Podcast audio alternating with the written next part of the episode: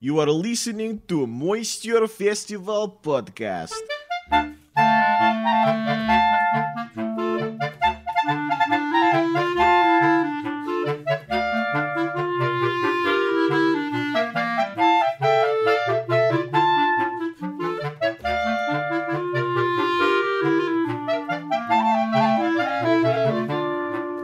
Welcome to the Moisture Festival podcast. I am Matt Baker. I perform a comedy and stunt show. And I'm Louie Foxx. I do uh, magic tricks, comedy, and hand shadow puppets. and we both have performed at the Moisture Festival for a number of years. So, welcome to the podcast where we give you a peek behind the curtains of the performers and the people that make the Moisture Festival happen. you get a little, little bit of a look at their journey to getting on stage and a little bit about what they do in their time off stage. So, welcome and be sure to check out all the episodes of the Moisture Festival podcast because there's a lot. There is a lot. And if you aren't familiar with the Moisture Festival, it's a four week festival celebrating variety arts. So that's hula hoopers, magicians, people who balance on their hands, acrobats, pretty much anything you can think of. It is the largest festival of its kind in the entire world, folks. In the entire world, it's the largest festival, and it features some of the best entertainers and comedians working today. The festival happens in the months of March and April, and not only do they have world class variety acts, but they have a burlesque venue that runs for one week only, and get your tickets for that early because that always sells out. Actually, 95%. We've crunched the data, Louie. Yes. 95% of the shows sell out. So if you're listening to this in the months of March and April, be sure to go to moisturefestival.org and get your tickets today. Yes, especially if your bucket list item is to see the opening show. Get them now. Absolutely. On today's episode, we are in the basement of a very famous clown in Portland, Oregon, and we are joined by the hilarious and talented Curtis Carlisle. That's right. Kurt talks to us about his adventures as a juggler, riding tall bikes, learning to ride the unicycle, as well as traveling the world with Clowns Without Borders. Yeah, it's a great conversation with lots of insight into the creative mind and how to create a show. Let's get to the interview with Curtis Carlisle.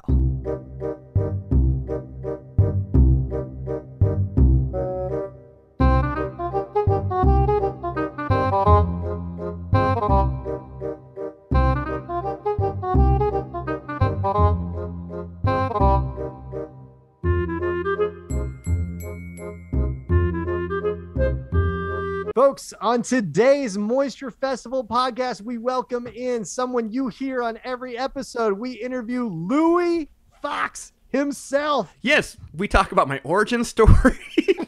talk about Guinness World Records, my beer box robot. Yeah, we we get into a little bit of uh, it's we joke around a lot, folks, but we had a cancellation at the last minute, and so we thought we have been talking about uh, doing this interview for a while, and we're making it happen. Uh, you're gonna hear all about Louie, how he started in magic, how he's a creator of magic tricks, and how he came to the Moisture Festival, and how he became a host of the Moisture Festival podcast. you get everything A to Z. Although I feel like I'm doing most of the work on this uh, on this one, so uh, let's get to the interview, Louie. Let's get to you, Louie. Let's do it.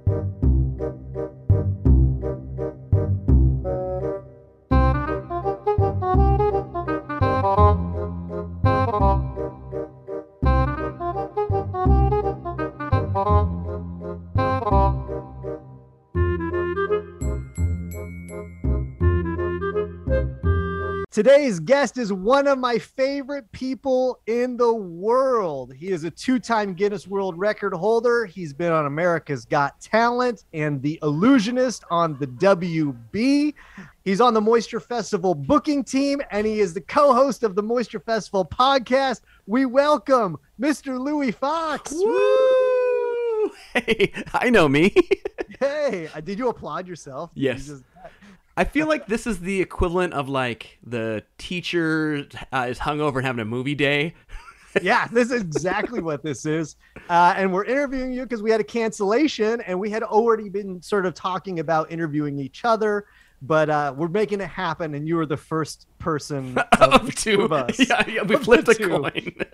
So uh, why don't you tell the people what you do? They might have heard your voice on this podcast interviewing other people, but they don't know all about you. Let's uh, tell the people what you do. Sure, I do interactive visual novelties. So I do magic tricks, if you want to do it a fancier way of saying That it. That was a very grandiose uh, way to explain. so you uh, at the at the Moisture Festival, you do hand shadows, Yes. you MC, you help out backstage. You do a little bit of everything. I I, do think a- even like a couple years ago during COVID, when we had the Moisture Festival, uh, sort of in 2021, you and I were even administering COVID tests. Yeah, we were helping. Did we administer? I think that was more like freelance. We were administering COVID. Just out front. we're like, look, you can get it inside for free, or we can do it outside for four dollars. Yeah, so you oftentimes do hand shadows at the Moisture Festival because it's such a unique art form and no one else really does it. Correct. How did say a lot of people don't know I do more than that shadow puppets. Yes. that's the thing because that's typically what I do at the festival. And how I got into doing shadows at the festival was uh, I was performing in a show called Drunk Puppet Night, and at, at Hales, and someone said, "Hey, you'd be great at the Moisture Festival." I'm like, "Yeah, I would." So then I think the show ran three nights. Yes, I would be great there. yeah, I'd do great. Uh, so I think the show ran three nights, and we did like six or seven shows. So, like the next night, I think Tim Furst shows up. He's like, "Hey, I'm with the Moisture Festival booking team. I'm here to check you out. I'm gonna just watching you, and I'm leaving. So if I'm gone after the show, don't read anything into that." I'm like, "Okay." Gotcha. So I do my thing. Tim's gone. Next show, Randy shows up. Randy Uh-huh. Minkler, who's uh, on the board, and he shows up and he's like, "Hey, I'm with the Moisture Festival booking team. I'm just here to watch you." That's how coordinated of an affair it is. And, and he goes, "Yeah, because Tim and Randy live next door to each other. Yeah, right. they couldn't carpool, car walk down, um, walk pool. So." He's like, hey, if if I don't watch your whole show, don't, or if I'm not here after the show, don't read anything to that. I'm like, okay, whatever. Watches the show, he's gone. Next day, someone else shows up and says the same thing. And then finally, I once met Tim Furst at a restaurant, and now I'm here yeah, to to give him my opinion on your act. Exactly. Uh, yeah, I pumped Tim's first gas in Portland in 1983, and uh, now I'm giving him some notes on whether we should book you or not. Yeah. So, uh, so the you got the thumbs up. Yeah, Essentially. I got the thumbs up, and uh, I got to work in the festival. And the first year I was in the festival was huge for me because you're on the stage with like people, you, my heroes. Yeah. Like myself. Yes, I don't think we ever worked the Moisture Festival together. I don't think we have. I don't think we have. so uh, like my first year the Raspyni brothers were there Mm-hmm. and they were like kind of formed how i work a little bit because I, I was 17 years old in minnesota and i snuck into a casino to see them Nice. And they were doing there was i was really there to see the magician jason byrne who did like uh, made the birds appear and that's why i was Uh-huh. there but then i saw the Raspynis i'm like what is this Yeah, because they have that high laugh per minute like here's the prop here's a joke joke joke Yeah. Here's what I'm gonna do with the prop. Joke, joke, joke. I'm doing it with the prop. Joke, joke, joke. What do we think of that? Joke, joke, joke. Uh huh. So that that style really resonated with me, and I like that style. So Uh-huh. my first year, I did the, the same week as the Raspyni brothers, and I'm like, this Oh, is the man. coolest thing ever. Did you ever find out what happened to the magician, Jason Burns? Uh, Yeah, he's he's around. He was in um the, at the variety show at Bally's. It was in Oh, V in. Vegas for a long time. Nice. Yeah, it was a great show. He was amazing. Yeah. So, so then one night, um, Dan Holzman of the Raspyni Brothers pulls me aside. He goes, "Hey Louie, do you think you can close the show tonight?" I go, "I think so. Do you think it's good? I'm good enough." He's like, "Yeah." So then him and Barry drag me over to Tim Furst, and they go, "Louie can close the show." And Tim's like, "Okay," and then Dan goes, "Good. I want to leave here and watch Lock Up Raw." The season finale of Cops is on. Yeah, I was like, what? I was like, I'm glad. I'm glad you thought I could close the show. Yeah, you're like, did he actually think that I could close the show, or was I, He just- I just a pawn in his uh, TV watching game? Yes. Nice, and uh, you've been ever since, and now you are a part of it. You're uh, helping book acts. You're on the booking team. You, Yep. You run the podcast, but b- even before you saw the Raspyni brothers, you were doing magic. I, when did you start doing magic? So I saw, I mean, I saw a magician when I was a kid, and I was like, oh, that's cool. I want to do it. Then when I was in, I think third grade, I was, I somehow ended up in the school talent show, and I don't remember auditioning for it or anything. I just remember someone's like, hey, you do magic tricks. You're in the talent show. You could 'cause- put a silk into a thumb tip. yeah, it was worse. I had a paper clip, and it disappeared. Hey, that's pretty good. I've never seen that before. no one did because on stage you can't see a paper clip. 200 people. Look at look at this paper clip. Now it will go into my hand, And it's now it gone. Like, Yeah. was there ever a paper clip? That's kind of I remember I remember as like you know whatever seven or eight looking at the like no one can see this Yeah. and uh, almost you could probably do the bit without a paper clip. yes save some save some money.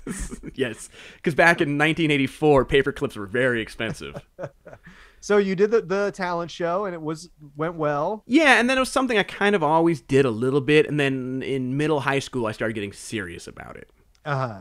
so I built a garbage table and and like went into the Pike Place Market and would street perform Wait, what's a garbage table? just like made out of like wood I found in the or woods like a table to do Do like magic tricks on. to do magic on, not Yeah. like uh, you know, you know. Yeah, it was. Gotcha. yeah, it was just like, oh, I was walking home from baseball practice. and I found a slab of wood. All right. And so you knew you you were had you done shows at that point before you were- doing No, uh, that was kind of the Pike Place. That was kind of my introduction to doing that. okay. And so you were 17 and you're like, you No, know I was what? I'm like- going to go Fourteen. and then you tried to go down to the Pike Place Market and make it work. Yeah, and so I suspect most of the money I got was because I was a fourteen-year-old trying to do magic tricks versus Oh, I was nice. good. Nice. Yeah. And how did it go? Eh, For, I mean, I felt like I was doing good. In retrospect, I was horrible. Yeah. Yeah, I know that feeling. But then what happened there was there's you there's the magic shop in the Pike Place Market. And they had heard about this kid doing magic tricks up on the corner. So they came up and saw me, and I ended up working. Uh, they ended up hiring me to work behind the counter as their demonstrator to do the magic tricks Oh, on nice. like one day a week. So would you do like on your lunch breaks? Would you go do a show up on in front of the original Starbucks, double dip like we're doing right now? No, I wouldn't do that. Um, but yeah, so I'd go like you know demonstrate magic tricks, and then I I don't know how legal this is, so this may or may not have happened. But I had two rates. I could get paid X or like double if I did it in trade. Gotcha, gotcha. So, and I don't think how legal know how legal it was having a 14 year old uh, Yeah, working eight hours. I think this is all above board. so wait, they they bribed you with uh, magic props. yeah, so I would buy a lot Like, of magic books and stuff like that. 20 bucks an hour, or we can give you this cool Svengali deck Yeah, and ex- this straight jacket if you work for the next three months. Exactly. It's pretty much. It was like I sold my soul to the company store, sort of stuff. Nice. And then, so how did uh, you know you transition from a 17 year old? What like? T- So from a explain to kid, the so- listeners like what the building blocks of like getting to where you are today. All right, so I did the street perform, work behind the counter, and then my mom's job moved to Minnesota. So then we moved out there, and we were in a smaller town. We weren't really in a city, so I couldn't really go into downtown and street perform. And Minneapolis in the winter's not really a street performing town anyway. No, no, it's not a do anything town. Not in the summer either. That's the thing. so uh, I ended up working at the Mall of America at a, at a place that had a magic counter. I was their like resident magician, uh, and I would do stuff there. But then that's where I kind of started getting some gigs. But I was getting older, and I could kind of figure out how to get to gigs too. Uh huh. And my first paid gig was doing close-up magic lane to lane at a bowling alley. Nice. It, it's a horrible gig. So wait, so when people are dipping into nachos or cooling their hand on that cool air thingy, And they'd be like, "Hey, pick a card. Like, you got nacho hands? Dip your hand in that air fan. And uh, were people receptive to that? no. they, were, they were more like, it's my turn to bull. Go away. I'm working on a turkey. Pretty much. So then, then uh, years later, maybe five years ago, so this is, you know, what, 30 years later, 25 years later, I got the opportunity to do a corporate gig lane to lane at a bowling alley. And I was like, I'm going to go back and slay the dragon. it was horrible. Oh man, Uh, that reminds me of uh, something that happened to me. Is I got a a email for a gig at the hotel that I lost my virginity at, and I had I had said in the email back, I'm like, I would love to do this gig. I lost my virginity at your hotel, and I never heard back from them. I wonder why not. It's probably your pricing. That's my yeah, that's my business acumen right there. Yeah. So bowling Okay. alley magic, not no good. No matter Yeah, what phase so of your career you're if in. you if you are listening at home and you're considering taking up a magic gig at a bowling alley, don't do it. Don't do it. Don't do it. Yeah, but then I started kind of building up my stuff, and then we I turned 18. I won like the Society of American Magicians Minnesota Stage Magician of the Year sort of thing, Mm. and I had like a an act I didn't talk into, and it was to music where like you know things appeared. It was a very like Vegas Oh, gotcha. style silent act. Uh huh. Um, and I came, but then I came back here, and you need more than five minutes. And I was always a talker, so Yeah. I kind of leaned into that part more because there's more work for a talking act than there is for a silent act. Absolutely. And so like when did that when did you transition from doing like the sort of visual magic that you might see at a Vegas to music like as high energy 7 to 9 minute technical act to like a comedy magician because I know you started you started doing comedy clubs in Seattle Yes. and you you opened up for a lot of people. So, So- when did when when did you get into doing like stand up comedy slash magic? pretty quickly after that, uh, eh, so I moved back at 18, so right, pretty much right around then. Okay. Um, but back then, because Seattle had a thing called the Teen Dance Ordinance, where if your venue served booze and it was all ages, you had to be done by 10 o'clock. Oh, interesting. So we, I don't know if it's just Seattle, it might have been King County or it could have been the state, but it made it hard to work doing the show I wanted to do because I uh-huh. couldn't do it in the places that facilitated what I wanted to do. Gotcha. I couldn't go to a comedy club and break it in because we just weren't allowed in if you were under mm-hmm. 21. Yeah. Uh, it's changed now. But I did find this after hours late night drag circuit that I could perform in. So it was after they would shows would start at like three in the morning. Wait, the show would start at three in the morning. Yeah, so after the Oh bars would close, they would start like two thirty or three in the morning, and they would go to like five a.m. Wait, and you're not. You're how old are you at this time? 18, 18, Okay, 19. so you're an adult. Your mom's not like, "Hey, Yeah. what's going on?" No. And so you, I would like take the last bus into like downtown to go up to Capitol Hill and the first bus at 5 a.m. home. Nice.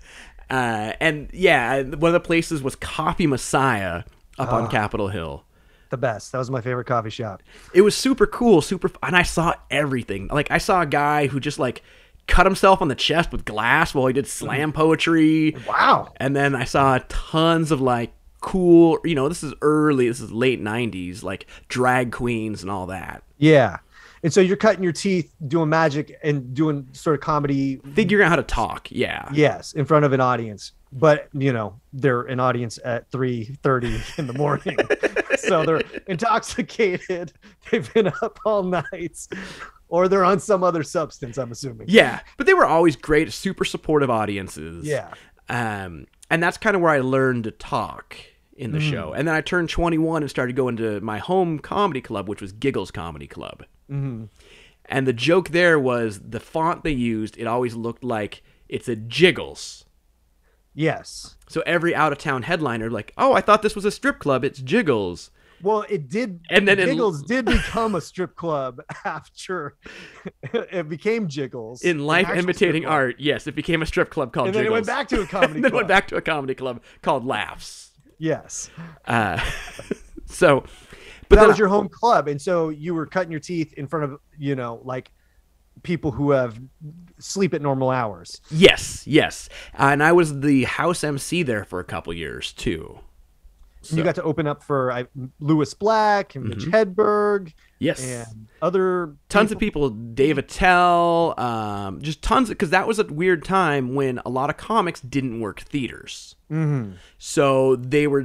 It was kind of everyone was doing this transition from theaters to, um, or sorry, from comedy clubs to theaters, where this kind of venue opened up to comics. Yeah, And yeah, so I got to do a lot of these people when they were on kind of leveling up out of clubs, but they were still kind of fulfilling legacy contracts. Yeah. Uh, Now, when I like, met you, you your show sort of did resemble more of a stand-up comic pacing. Right? Yes. Like it's you're stand you're standing in front of a handheld mic and you're doing jokes as like a stand-up, and then you would bring the magic out, which you know usually when it's a comedy magician, the magic comes out pretty early. So. Um, was that a conscious choice of yours, or was it just sort of the environment that you were in? it was a conscious choice because the theory is they're supposed to like me before I get into that. Uh, Yeah. into the magic, uh, and it also it's just easier if you walk up and you're like poof. Y- there's an expectation now that you've set. Yes. and it's not that you're funny. So I wanted to show them I could tell jokes and and would be funny Yeah. before I got the magic involved. Exactly. And then that's just like cherry on top. Yeah, yeah, they like me, I'm funny, but then they're also more willing to laugh at the jokes because they they know I can deliver. Yes. Yeah. And how long did you do that for? How long were you working in comedy clubs? A few years, a, f- a few years. Um, And were you sustaining? Were you were you you were doing any other show or? I was uh, doing work at this anything that anything that came through. Gotcha. Any gig. So Any gigs. Would you be doing a comedy club at this time, and then a birthday party over here? and Well, then yeah. Bat mitzvah over here. Yeah, so like I used to go on the road and the headliners didn't I wasn't like the most desirable travel companion if you had to move because usually back then if you had 30 minutes of material and didn't have a DUI and like a clean driver's license and a car, you could get a ton of work because there was a ton of headliners Yeah. that didn't have a car, didn't have a driver's license. I never understood that. Like coming up, me too, right? Like what? Like why is the headline comedian? Why does he not have a car? Why am I driving him to the event? I don't understand this. Like that was the the formula, right? Yeah. Like the, the the MC or the feature comic, they would drive the headliner to the event, to and fro. Like I don't yeah. get that. I don't. Yeah, and, and like on the road, and it was just all these old old timers had DUIs, and that's. so I got a ton of work because I had 30 minutes and I, I had a car, Yeah, nice. And no DUI. no DUI. You send your packet into a comedy agent. They're like, okay, you're good, but the first question I need to know is, do you have a warrant for your arrest? yes, I actually worked with a headliner. We were in the middle of like nowhere driving, like in you know on like by the gorge uh, in in the middle of Washington State. And I was like driving back from a gig in Spokane. And I had to pee, so I like just pulled on the side of the freeway and went pee. And he's freaking out. He's like, "A cop's gonna see us and come over and get us." I'm like, "What are you worried about?" And he's like, "I've got warrants." I'm wanted in 30 states. this isn't my real name. yeah. So back Mitch then, Hedberg is a stage name. my real name, Whitey Bulger. Classy, Yeah. classy. So there was a ton of work to be had if you could get the headliner to the gig. Yeah. Yeah. Uh, but then, so- oh, so I'm, they didn't like it because what I would do then is I'd book like a school assembly during the day. Yeah. That was like halfway. So I'd be like, we got to, if you're riding with me, we got to get up at 7 to do this 10 a.m. show. Yeah, and that's something interesting about you is knowing you over the years is, uh, I for better or worse, uh, it's something I admire about you. You're you're the James Brown of magic. You're the hardest working guy I know. It's like you and I will go do a show somewhere, and then you're like, I gotta go. I got another show at this other place, and it's like some random truck stop or some. I booked know, you into that truck stop. yeah, or daycare. I'm just saying, like you, you are the king of like uh adding on gigs to events that you've already booked. yeah, it's, I mean, it's a great way to get extra. You're already there. Might as well take the Yeah. extra money. Yeah, Uh, and uh, you did give me that gig at the truck stop, and I, I thank you every day for it. it was a great gig. well, you don't remember it, but you worked with your new BFF, John Armstrong, there. I, yeah, you know what's funny is uh, th- it's funny you mentioned because John was supposed to be at this year's Moisture Festival, but something came up, and hopefully we can have him next year. Uh, but I don't remember that honestly, and he brought it up to me when I. Uh, I was working with him on a cruise ship, and he brought it up, and I'm like, I don't remember. I remember the truck stop, and I remember doing a gig the next day where I was, you know, not in the right mindset to finish the gig. Well, because we drove, we did, um, we did the Mount Angel Oktoberfest or something like that the next Yes, day. that's what it was. And you slept in the car the whole time, and I would have to wake you up for your shows. Yeah, it was. I was not. I was not so hot. Uh, so let- let's talk about uh, sort of how you transitioned into doing uh, what you do now, which is a lot of fairs and festivals. But before we get into that, um, I want to know about your experience on America's Got Talent Okay. and what you did on it because I was there, but I want to hear it in your own words. Okay. Yeah. So I built a robot named Robo, and he was a comedy joke telling robot. Um, Uh-huh. My brother's ex wife called him offensive robot because the Yeah. robot can tell jokes that I couldn't tell. Yes. And remember, got a flashback. This is like 2003, something like that. When you were you when you were doing Robo Yes. And Uh, Robo and this robot worked a lot of comedy clubs. Yes, yeah, he, he had a little bit of a following, but it was a it was a robot that looked like a couple drunk idiots built. Like his body was a garbage can. He had like, dryer and not, pipes. Not you earlier. You said garbage table, but this this and you use that as sort of like a metaphor. This one is was an actual garbage. Mm, an can. actual round metal garbage can. but I built the circuit board he ran off out of like wood and wires. My brother, who's an electrical engineer, uh, was going to electrical engineer, school at the time. Looked at it and was like, "You built that?" I'm like, "Yeah." He's like, "That's pretty complicated." I'm like, "I don't know." You're like, I didn't have to pay thirty thousand dollars to get some fancy degree to build this. Exactly. I didn't need student loans to build a, a garbage can robot. But then, like, um, You're his- the Goodwill Hunting of, of robot robot comedians. yeah, so it was remote controlled. My buddy did the voice. We like one night we pissed off some guy. So I would we would stand at the back of the club. I would Yeah, have but no, explain how it worked though. Like, so the robot would be on stage, you would be running the remote control. So the robot was remote control operated. yeah, and and then my there would be buddy a did the voice. the voice. So no, the only per- thing that's on stage is the robot.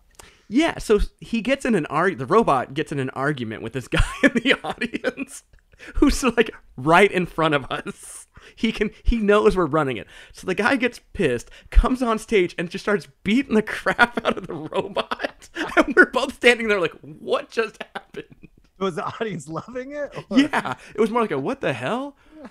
But that's when we knew we're like, we have the illusion perfect. If the guy chose to punch out a beer box and a garbage can, Yes. over us. So, so that's the robot. And then at one point we just, we painted him gold, and he was Goldbow, and all of his jokes were gold related.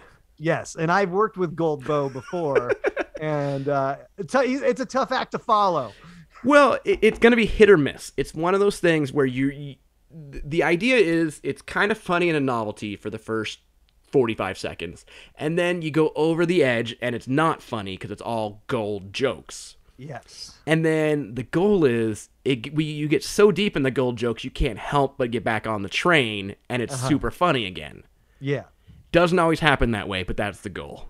But you did not do Gold Bow on America's Got Talent. You did Robo. Regular. Robo. And, Yes. uh, so how did it go? Not so hot. I was in the audience too, watching, and I was rooting for you, but uh, you had a tough go. I think you followed like you know some opera singer who was nine years old and blind. yeah, and then well, it was weird. So my buddy who's doing the voice, they had him. They gave him a headset, and so he could hear like all the judges' mics talking about him. Oh, geez. So Howie Mandel loved us. Um, si- uh, Simon Cowell, I think it was Simon Cowell. No, um, no, who's I the- think he was. It was. Uh, if I remember right, it was Howie Mandel, Sharon Osbourne, Sharon Osbourne, and then the third person, Piers Morgan. it- Piers was. I think Piers because you were on the season after me. I think. Yeah. So, so yeah. So and Piers Morgan. So Howie's Howie is loving it. Um, Sharon's like whatever, and Piers Morgan the whole time's like, "Are midgets gonna jump out of that?" Sorry, little people. Are little people gonna? That was his words at the time. so, so that's all my buddy can hear. It's probably his words still, actually. So all my buddy, he- while he's trying to tell jokes, can hear is like Piers going, "When are the little people coming out?"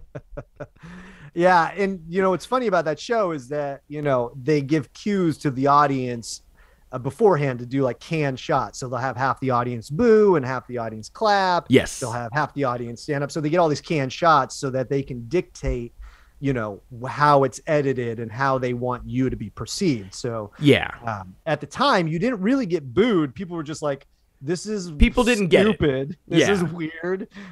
And uh, But- and I believe you were on with uh, Melissa Villasenor, who's an SNL uh, cast member. I now. think so. she So was on like right after you guys. we were the first act that they had that they allowed to be the character because back then they wanted two things they wanted you to crash and burn and make fun of you or Yeah. they wanted the heartwarming story Exactly.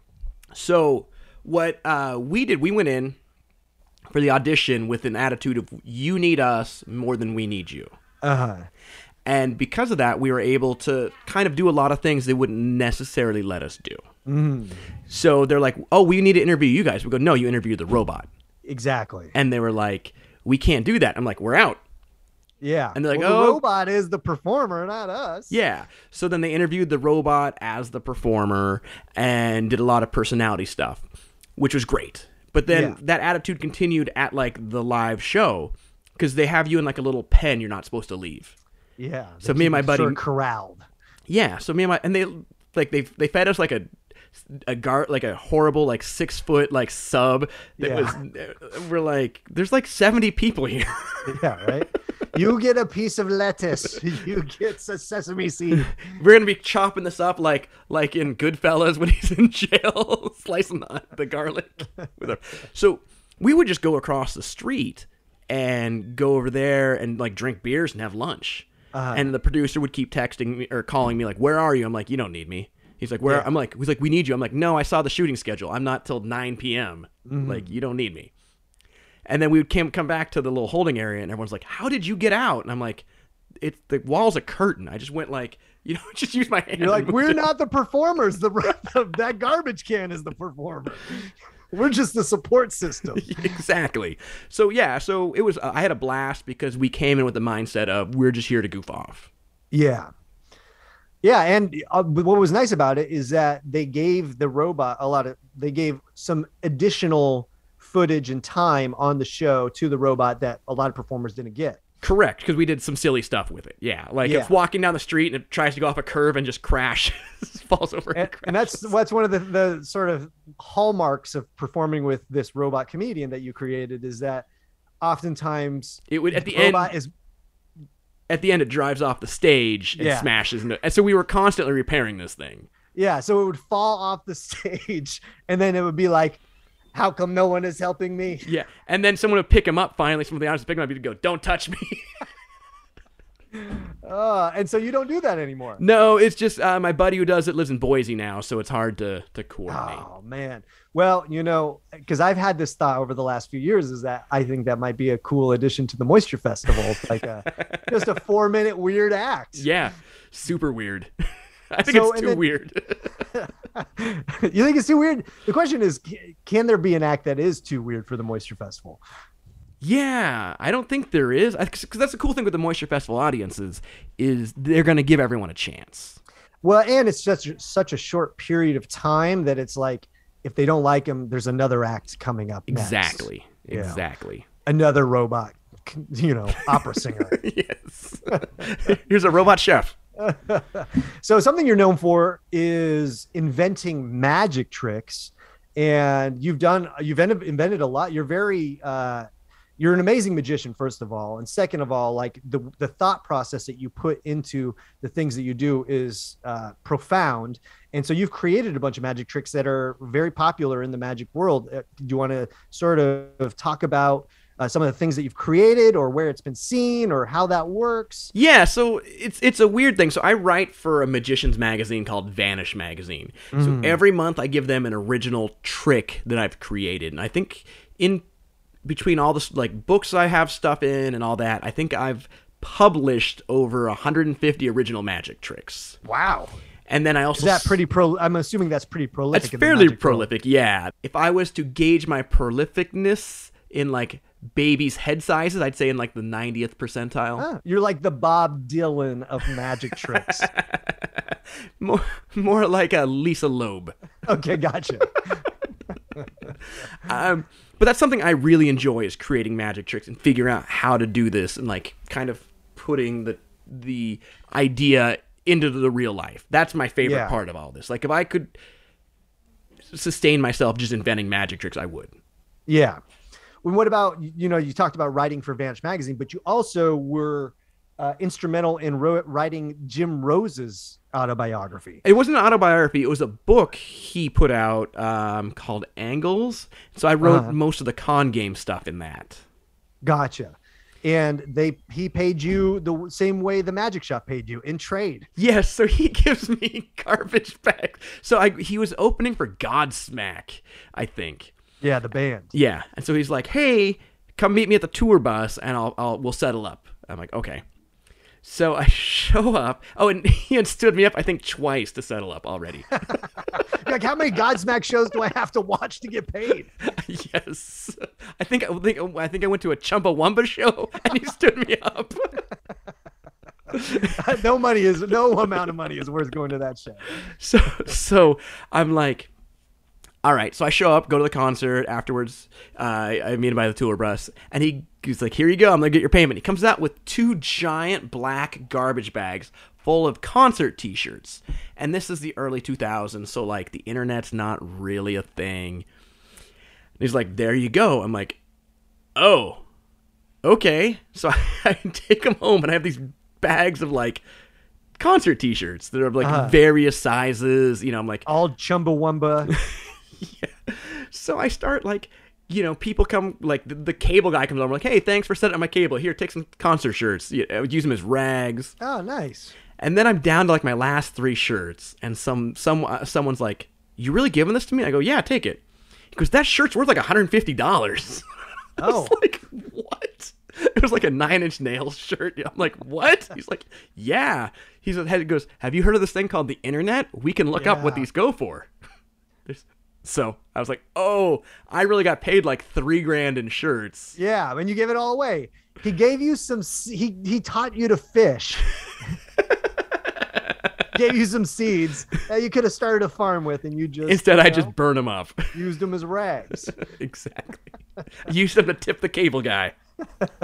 And so now, like you're you'd perform at a lot of. I mean, you perform all over the place, but a big part of what you do is performing at festivals and fairs. Yeah, I would say my core market is fairs. So I'm in a hotel room right now, and I'm going to be performing at a fair starting tomorrow uh, in Han- Hanford, California. Um, and yeah, so that's a big part of it. How I got into it, I'm I had done a couple fairs being sponsored by like the library district or being sponsored by like oh here's the recycling program but we're bringing in a magician Yeah. and then that's where I started hanging out with uh, other people who performed at fairs because before, outside of the comedy, you're just a solo performer out there by yourself. Yeah. and it's it's like you the camaraderie really makes being on the road palatable. Yeah. Absolutely. So I started to do more and went to like a fair conference and started booking some shows, and that's a big part of my thing. And I love hanging out in the sun all day, but what Yeah. I, I love about like a fair is I can work on new material. All these ideas I have, I can work on them because you do three shows a day, Yeah. and it's And a, it's a pretty low risk it's a low pressure show. show. Yeah. It's not like, hey, I'm a corporation. I just paid you seven thousand dollars for forty minutes, Yeah. and I can't. And you're working there- on new material. yeah doing doing stuff i haven't done before so that's the nice thing about it for me that's what i Yeah. And what's cool too is one of your hobbies is uh, you know, you go around and you sort of take in wherever you go, you sort of take in some uh, more of the unusual attractions that the area has, and you'll go out of your way to eat at a restaurant or go to a coffee shop or uh, go and see something cool, and that's you know, it sort of ties into a hobby that you already have. yes exactly i like you called my job a hobby what are you my dad He did submit some questions that I I did I'm not going to ask because they're too personal. so yeah no so i love doing that i love seeing weird stuff i love you know i'll go i'll drive four hours to see a, a taxidermied two-headed goat like Yeah. uh, or or whatever. I mean, I'll drive like I was somewhere. in, well we were just talking the other day like you drove out of the out of the way to see some place th- that was said that an alien had been buried or you went to the site of where buddy holly oh yeah, I went. Yeah, like yeah, we were talking yesterday. I, yeah, I went to the Buddy Holly crash site, which is in the middle of a cornfield. yeah Uh, and I don't remember the guy's name now, but I was I was on a cruise ship on vacation, and the the they're doing trivia, and the guy goes, you know, the the plane crashed with Buddy Holly and the Big Bopper. What was the name of the pilot? And it popped into my head. I don't remember it now, but I'm like, I know. And I was like, he no said, one knows that. he was like, he's like, you're the first person to ever get that. I'm like, I was there. You're like you're a bad trivia host. You should have questions that people actually know. Then yes. yeah. So they gave me like an extra, like I got like a Royal Caribbean T-shirt because I got it right. Yeah, oh, that's awesome, man.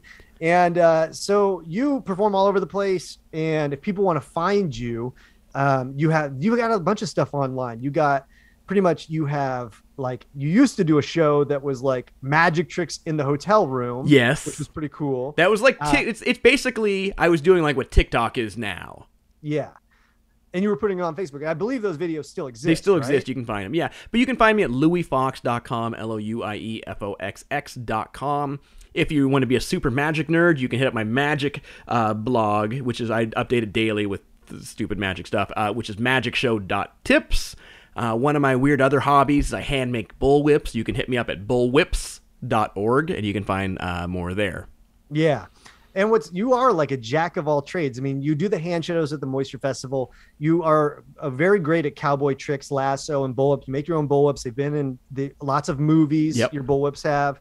Um, but you also do like you cut portraits for people. Like I mean, I've seen you do stuff like that. yes. Like people have hired you to cut. Like they, what is that? Yeah, it's just I get these weird things I'm interested in, and my uh, Carrie Lynn, my wife, says I get laser focused on it, and we'll just like eat, sleep, and breathe that until I kind of figure it out. Uh huh. And the, cutting the faces of people into paper was one of those things. Yeah, it was one of those. I always thought it was cool. Yeah. And how long did it take you to do that? Uh, I, I'm still not very good at it. I just don't do it enough. Gotcha. Um, so I would say I'm still not good at it. Uh, Yeah. I mean, you you know how to juggle. You know, you got can whip crack. You know, you got it's uh you're you're a jack of all trades, man. I do a little bit of everything. I dabble. I'm. I mean, like juggling. I'm. Eh, I'm adequate at. I could. I. I But could, you I, so you used to do it in your show. So. yeah. I used to juggle in the show. Um, And what are your Guinness World Records in? uh, most bounces of a bubble of soap on a human hand. Uh huh. Oh yeah, and you do soap bubbles. I totally forgot about that. you got a cool soap bubble routine, and uh, man, so so the the record is bouncing a bubble on your hand. Yes. And what's the record? Uh, I think now it's like 300 and something. I oh, did. you a- don't have it anymore. I don't have it anymore. No. Gotcha. Um, but I did 88, and then I did 102. I think. Gotcha. And what's the other record you have? Uh, so most bottles grabbed and caught with a bullwhip in a minute. Okay, and explain that. So like, imagine there's uh, a table with a beer bottle on it, Uh-huh. and like you grabbed it with the whip and yanked it towards you and caught it like you, like in a beer commercial. Yeah. Like Spuds MacKenzie would do this Uh-huh. with his tail, and that's what I did. Yeah, And what was the rec- what? How many is that? I think I did eight. I think you know what's funny is like after you broke that record, you told me that I should do that in my show, and I practiced it for a while, and I cra- I cracked my head with a bottle, and I was like, I think he's just trying to this. I don't think It's not hard. Well, because the story behind that is, um, I got a call from from a Guinness World Record show, and they're like, "Can you do this?" I'm like, "I don't know. I've never tried." so, so I go out to the park. I'm like, I record it, and I kind of got one where I kind of catch it. So I sent it to him, and the guy's like, "Great, we'll let you know." I'm like, uh, "Okay." So then I get this email with a plane ticket to Burbank uh, from Southwest Airlines. I'm like, Oh, jeez." I'm like, what is this? And so then like the next day I get a call from uh, a producer. He's like, did you get the plane ticket? I'm like, for what? And he's like, you're on the show on Saturday. I'm like, Oh, I've never practiced this. In thanks for life." checking in with me about my calendar. thanks for letting me because I I wasn't gonna practice if I wasn't on the show. What I would have loved if you had just gotten a Guinness World Record certificate in the mail after that one that you did. So on the TV show, I fail. So if you can find a show called Guinness World Records Unleashed in my episode, you can watch me uh, suck hard on TV. It's all right. You can find Robo on the America's Got Talent, and you're on The Illusionist. I think you're on two Masters of Illusions. Oh, sorry. Did I say Illusionist in the yeah, intro? it's whatever. Yeah. Okay, so Masters of Illusion. I'll, I'll edit that which back on- in. That's the beauty of me editing my own episode. Hold on, I'll say it right now. He was on Masters of Illusion. so you were on Masters of Illusion, and uh, and I think two different seasons, right? Correct. I was on two seasons. Yep. Yeah. And uh, which is hosted by Superman. Yeah, Dean Cain. However, Yeah. he, he just comes in and like green screens it. We're never there. Oh well, what? Yeah, I think last season they had him. He had a more active role. Um, Gotcha. But yeah, he. And those clips are available online. You can just Google Louie Foxx. yeah, Masters of and, Illusion. uh, you can find it. And um, one question I did get submitted beforehand is uh, what Louie Foxx is not your actual name. no, it's not. It's a fake. is a stage name. Yeah, my real name's Isaac Louis. And the problem with two first names, and Isaac was super uncommon back then, was no one could remember my name, so people would call me Louie. And then uh, I was hanging out with this fake mind reader from Brazil, and he's like smoking his cigar, and he's like, "Use the name Louie Fox. It sounds good." I was like, "Uh, okay." And then he did like a numerology chart, and like he's like, "The moon is in Pluto," and he's like, "Use an extra X." I was like, "All right," Oh wow! and it stuck. And this guy changed your entire Yeah. career Com- Bor- overnight. Boris Camacho Vega. and what's funny is that you know you you know you and I are very close, and when your wife calls you Isaac, I'm like, who the hell is Isaac? I have no idea who that is exactly, exactly. because I know you as Louie, and I've known you for so long as that. It's like when I hear your actual name, it like throws me. I'm like, I have no idea who that person is. yes. But Who you can check. that? We can find Louie Foxx at louiefoxx.com. You said Instagram, Facebook. You even have a TikTok. You Yep. can check out those videos wherever you go. Uh, you can also check out the podcast that he does, which is called the Moisture Festival Podcast. Yeah, hosted with me and you. You can also check out my other podcast, the Odd and Offbeat podcast, that I do with Matt. Uh, so did I miss anything? I, I, I miss, there's a lot I'm missing. I know. I know we're on short short notice here, but uh, what? I think you got everything. I think No, uh, there's there's got to be something I'm we're, missing. we're busy fostering kittens right now. Oh, yeah. Tell us about that. if you need a fo- Oh, okay. Hold on, hold on. This is this is something interesting. Uh, you had you used to have a rat in your show called Daisy the Wonder Rat. Yes, we had a trained rat in the show. Yeah. she, she used to appear out of a paper bag and do tricks. So my daughter wanted a ferret, but ferrets live to be like 40. And I was like, I don't need that. Yeah. yeah so no we way. settled on a rat because they lived to be a couple years. Yeah. And then my wife got hooked on them, so we've had pet rats for a while. We just wrapped up our last batch. It's going to be a while before we have any more, though. yeah. And you're fostering kittens now. Yeah, yes. we've been fostering kittens the whole time. Oh, since even with the rats. Yeah, yeah. Oh, interesting. What's one of my favorite things about your the rat story is uh, two things actually. One is that the rat started having tumors, and you and you had to make the decision of paying a bunch of money to get the you know the tumors removed or the cancer removed from the rat. And you, I asked you how much it was, and it was like a couple thousand dollars. I'm like, you know, you can just get a new rat. You get a lot of new No, rats. this is Daisy the Wonder Rat. The rat, the rat got me on TV a bunch. The rat, Yeah. you know, like I owed the rat. It was like fifteen hundred bucks to get it removed, and then I wanted to keep the tumor. So I, when I call, when they're like, like, oh, she's out of surgery, she's fine. I'm like, can I see the tumor? And the the the vet tech's like, you. I go, can I keep it? She goes, no. She goes, but I can show it to you. like, okay. So I'm, she's giving me the rat back, and she shows me a little tumor in a little jar. And then she gets some, she gets called away. I'm like, this is my moment. so I run out to the car, get into it. The car's on. I'm in reverse, and she's knocking at the window. She's like, I need that back. Oh, why? It's you. Technically, it's your rat. I paid fifteen hundred bucks. They do. they- They're like, it's going to pathology. I'm like, it's not. You're just throwing it yeah, away. No, no. And you know, you did the, a rat trick on the Masters of Illusion, and you couldn't use your own rat, so you had to like, you know, find a rat. I had to LA, borrow a rat in LA easy, I'm assuming. because you can't fly. It was actually one phone. Uh, second person I contacted was good to go, and it was a boy rat. And the thing with boy rats, they have giant testicles. Uh-huh. So if you find the episode of me online of on Masters of Illusion where I make the rat appear, the whole time my left hand is like cupping the rat's testicles because Yeah. I'm like, if it's just Ball Town, they're not going to put that on TV. Yeah, exactly. Not it's not good TV. well, standards and practice, it's great TV, but standards and practices would cut that off.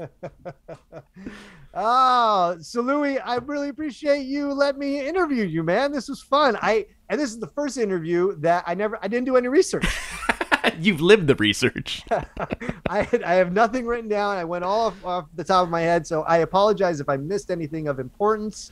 And uh, other than that, man, we really appreciate. I I really appreciate uh, you let me interview. you. Oh, thank you. Thank you. It was a blast.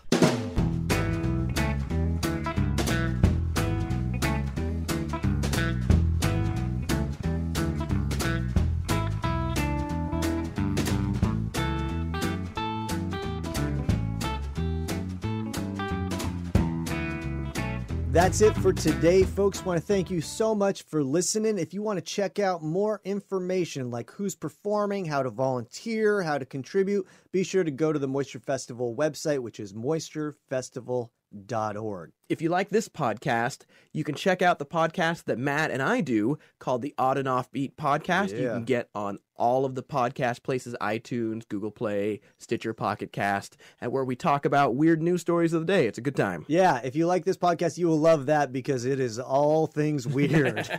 and that has links to my personal page and Louie Foxx's personal page if you want to follow what we do individually. So we want to thank all of the performers, donors, sponsors, volunteers who put on the Moisture Festival. It really takes a village to make this thing happen. Absolutely. We want to thank you for listening and we want to thank you in advance for coming out to the Moisture Festival. So be sure to check out the Moisture Festival's site. They also have a Facebook page, an Instagram page, and a YouTube page to see how you can get involved and be a part of this year's or next year's Moisture Festival. We want to thank you so much for listening to today's podcast and we hope to see you soon. See you later. Thank you for listening to Moisture Festival podcast and stay moist.